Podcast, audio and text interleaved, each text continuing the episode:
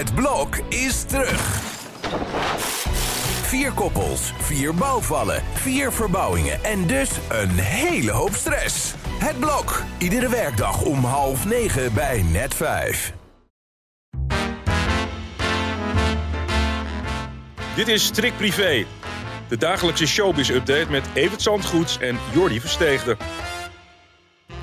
Eh, Voor de donderdag, we gaan langzaam richting het weekend. En de- Langzaam, we knallen er, we knallen er naartoe. Zeker, en morgen vrijdag, goeie vrijdag. Goeie Vrijdag, vrijdag, goeie vrijdag. vrijdag. Daar hebben we ons stoentje weer, hè? Oh, wat gezelligheid.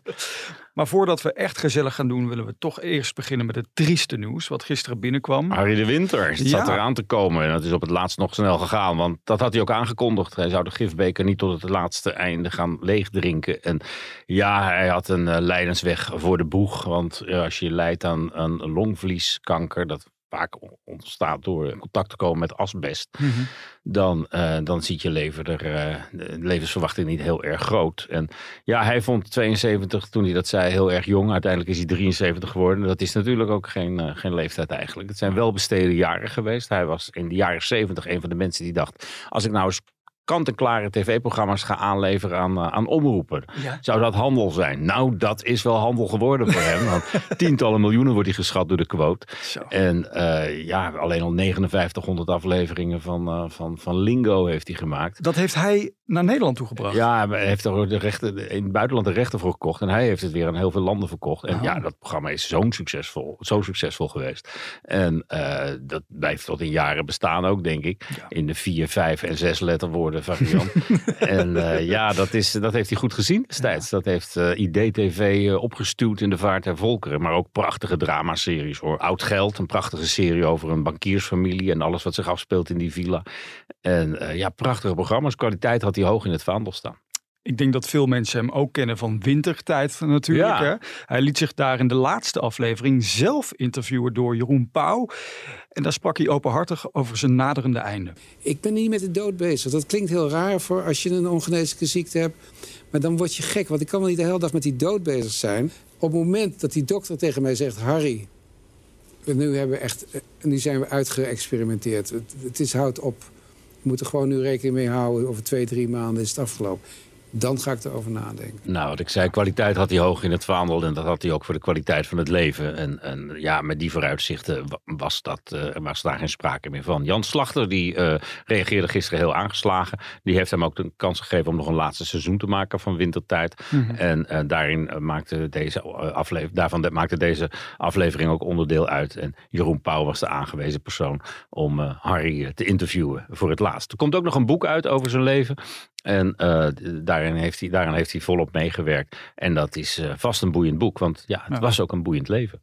We wensen de familie natuurlijk eh, veel sterkte. 73 jaar is hij geworden. Slechts een jaar ouder is Johan Derksen.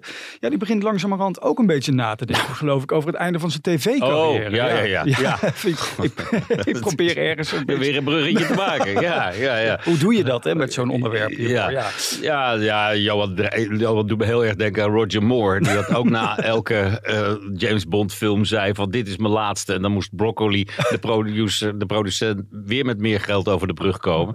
Eh, dat lijkt bij Johan ook een beetje het geval. En hij koketteert er graag mee dat hij eigenlijk helemaal niet hoeft. En dat zal ook best. En, eh, maar volgens mij vindt hij het veel te leuk. En, Ja. en thuis zitten bij mevrouw Derks op de bank, dat is het alternatief. En dat lijkt me toch ook niet echt een optie. De onderhandelingen lijken wel een beetje stroef te lopen, vertelde hij gisteren aan RTL Boulevard.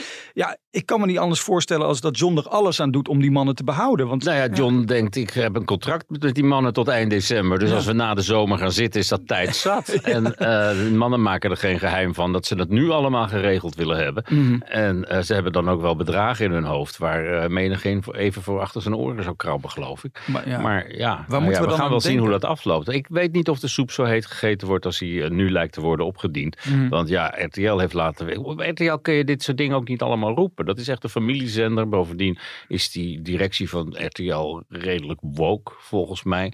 Dus ja, Mhm. ik kan me niet voorstellen dat die eh, Johan Derksen, Gijp en, en Gené in huis gaan halen. Bovendien hebben ze die eens laten gaan. En zegt eh Derksen ook, ja, ik heb niet het heen en weer. Het, is, eh, we zijn daar weg en Ja. we zitten of hier of er is niks. En dan kan er nog een streamingsdienst komen, maar daar is Gijp weer niet voor. En bovendien, dan zullen de cijfers ook niet meer zijn wat ze nu zijn. Dus het beste is gewoon dat iedereen eruit komt.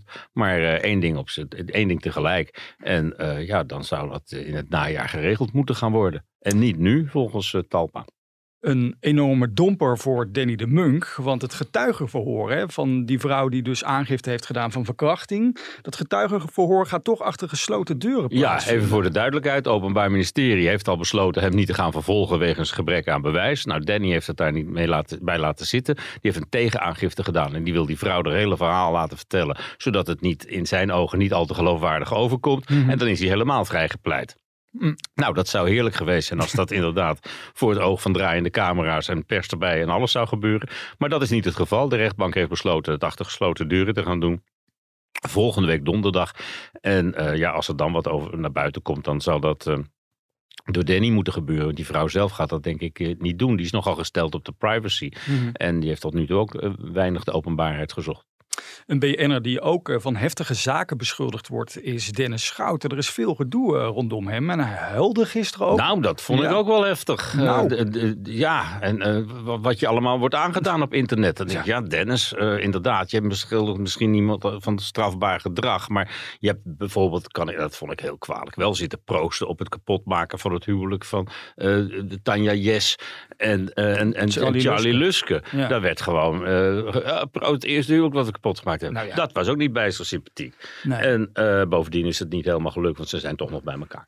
dus eh, ja, het is. eh, ja, Ja, even voor de duidelijkheid. Van Dennis werd dit weekend in een kroeg in Enschede werd hij in zijn oog gestoken. nou, zijn wang. Ja. ja, en Dus, ja, daar heeft hij veel verdriet van. Dat Jan snap Roos ik. noemt hem inmiddels Scarface. en ik kan me voorstellen dat dat hard is aangekomen en even even wennen is als je in de spiegel kijkt. En natuurlijk is dat niet goed te praten. En dat onderzoek loopt ook. Er zullen ongetwijfeld wel, hè, er waren genoeg getuigen bij om, om die weten wie dat geweest is. Mhm. Ehm, maar ja, hem huilend te zien omdat het zo erg is wat hem op internet wordt aangedaan. Dan denk ik dat hij daar toch wel de laatste persoon van is om daar eh, wat over te zeggen. Waar veel eh, Juice-kanalen de afgelopen weken mee bezig waren, misschien jij ook wel, was de relatie tussen Emma Heesters en Wesley Hoed, hè, de voetballer. Hij zou heel vaak vreemd gaan en nu is het in één keer uit. Denk je, waar ook is, is vuur? Nou, ik denk wel 1 en 1 is 2, denk ik. Hè? Oh ja. Of eh 1 min 1 is eh, de 2 min 1 als ze uit elkaar zijn. Wat voor reken, rekensommetje moet je daarop loslaten? Ja. Maar ja, in ieder geval. eh, er Geen wordt, hogere wiskunde. er wordt niet meer gedeeld. Er wordt wel ge- gedeeld en, en niet verme- vermenigvuldigd de komende tijd. Nou, de relatie is inderdaad over. Voor veel mannen denk ik, ja, Emma Heesters is natuurlijk wel een verschijning. Dus ja, wat dat betreft eh, is het voor de mannen goed nieuws. Ja, voor ons niet, maar voor, voor veel andere mannen. Persoonlijk. nee. Ja, dat denk ik ook. En eh, ja, nee, het is altijd triest als twee mensen uit elkaar gaan. Die Ja. eh, prachtig stel waren op een rode, menige rode loper. Tja. En ja, dat is altijd pijnlijk. Zij is heel verdrietig. En ze deelde dat nieuws gisteren op Vrouwendag. En ze be- be- betrok de hele vrouwen, alle vrouwen van de, wereld erbij, geloof ik. Maar ja, het, het is natuurlijk ook vervelend. En zeker als het voor de oog van de hele natie zich eh, afspeelt.